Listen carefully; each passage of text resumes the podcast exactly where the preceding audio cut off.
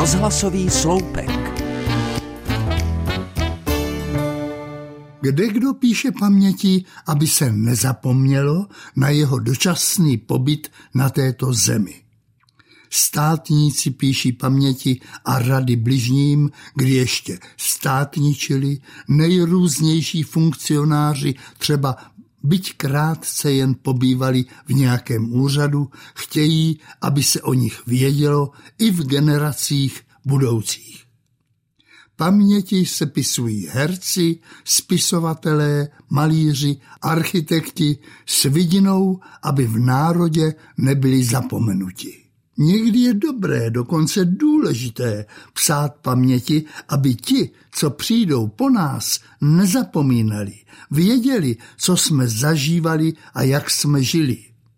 Musí se přece myslet na budoucno. Taky, aby z pamětí vzešlo poučení z toho, co se starším generacím nepovedlo a dát vědět o tom, co se zadařilo. Když se to napíše, tak by se to přece mělo pamatovat. Kolikrát jsem stál v naší místní knihovně před policií, v níž byly v několika řadách vyrovnány tenší i objemnější svazky pamětí slavných, méně slavných i zcela zapomenutých. Někteří těch spisů napsali tolik, že se kdysi vydané svazky dali měřit skoro na metry. Kde často taková díla končila, je všeobecně známo.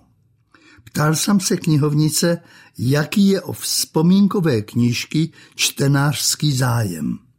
Odpověděla, že většinou záleží, o koho jde, ale celkově nic moc, že už je opravdu píše kde kdo.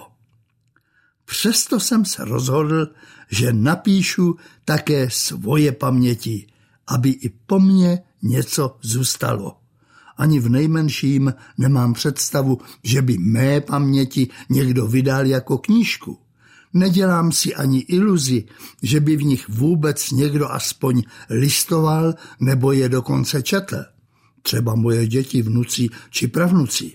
Přece se však přidám k těm sepisovačům ve směs zapomínaných pamětníků napíšu své paměti a budu je sám sobě předčítat, až už si nic nebudu pamatovat.